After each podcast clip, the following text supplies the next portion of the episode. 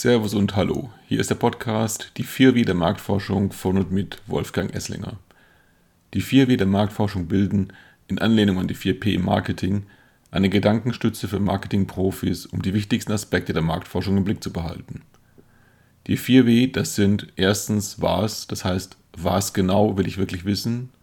Zweitens, warum, das heißt, warum will ich es wissen, also was will ich mit dem Ergebnis machen?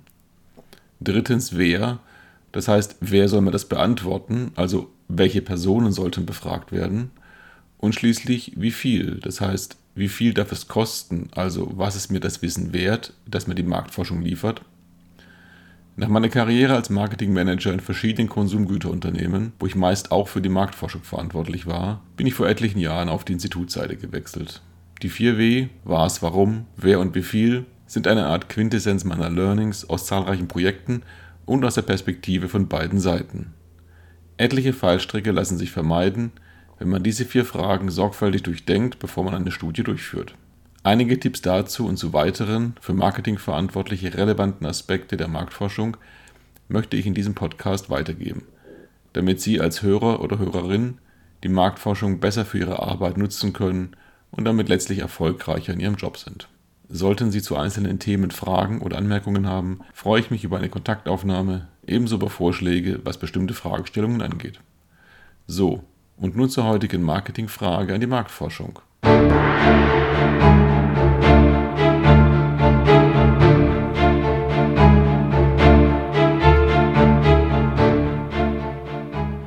Wie entscheide ich zwischen verschiedenen Angeboten? Nach meiner Erfahrung wird die Entscheidung für ein bestimmtes Angebot häufig relativ hemdsärmelig getroffen. Soll heißen, es ist ein großer Teil Bauchgefühl dabei. Dabei können falsche Entscheidungen erhebliche Folgen haben. Nicht nur was die Abwicklung des eigentlichen Projekts angeht, sondern im schlimmsten Fall werden falsche Schlussfolgerungen aus den Ergebnissen gezogen. So hat man vielleicht für einen Konzepttest Gruppendiskussionen ausgewählt, weil diese relativ günstig sind und Input für die Optimierung der Konzepte liefern sollen. Und dann entwickelt man ein neues Produkt auf Basis der Aussagen von 15 bis 20 Personen wo jede einzelne Stimme das Ergebnis stark beeinflusst. Besser wäre sicher ein strukturiertes Vorgehen bei der Angebotsauswahl. Und das fängt beim Briefing an. Je präziser die Anforderungen, desto eher sind die Angebote vergleichbar. Sie brauchen als Kunde kein Marktforschungsprofi sein und alle Details einer Studie vorgeben. Aber sinnvoll wäre es zu sagen, was Sie brauchen und wofür Sie es brauchen. Womit wir bei den vier W der Marktforschung wären. Zuerst sollte klar sein, was will ich wissen? Soll beispielsweise ein Konzepttest eine Entscheidung bringen oder liegt der Schwerpunkt auf der inhaltlichen Weiterentwicklung der Konzepte? Dann, warum will ich es wissen?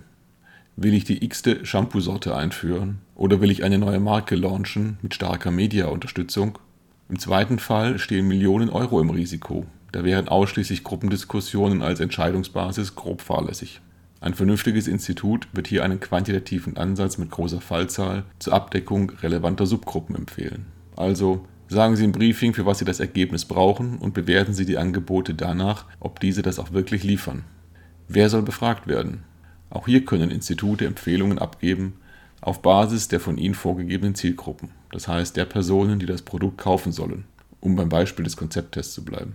Aus Gründen der Kostenvergleichbarkeit würde ich hier eine bestimmte Zielgruppe zumindest in einer Option fest vorgeben, da es hohe Kostenimplikationen haben kann, wenn eine Zielgruppe nur sehr klein ist.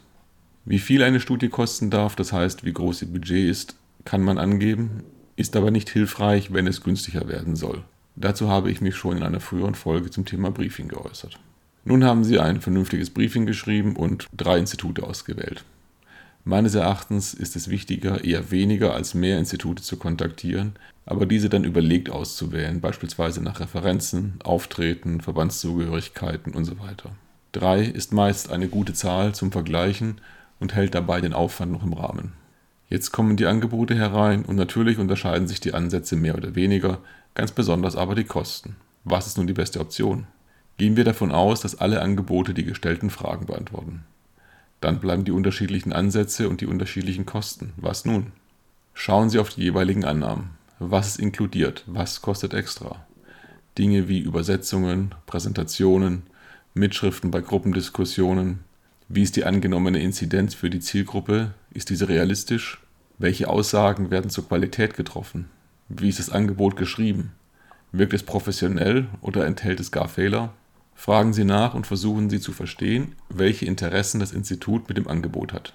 Nicht immer will ein Institut den Auftrag, sei es, weil es gerade stark ausgelastet ist und ein weiterer Auftrag nur Probleme bringt, sei es, weil man mit dem Kunden nicht arbeiten will, weil man schlechte Erfahrungen gemacht hat oder der Kunde einen bestimmten Ruf in der Branche hat.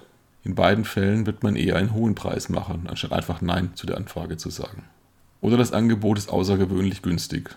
Dann sollte man auch nachhaken. Wird der Auftrag unbedingt gebraucht, dann kann man sich fragen, warum. Es kann aber auch gute Gründe haben, warum ein Anbieter besonders günstig ist, vielleicht weil er bestimmte Zielgruppen besonders einfach selektieren kann. Wenn Sie ein vernünftiges Briefing erstellt haben und die Angebote wie beschrieben geprüft und hinterfragt haben, sollten Sie zu einem klaren Ergebnis kommen.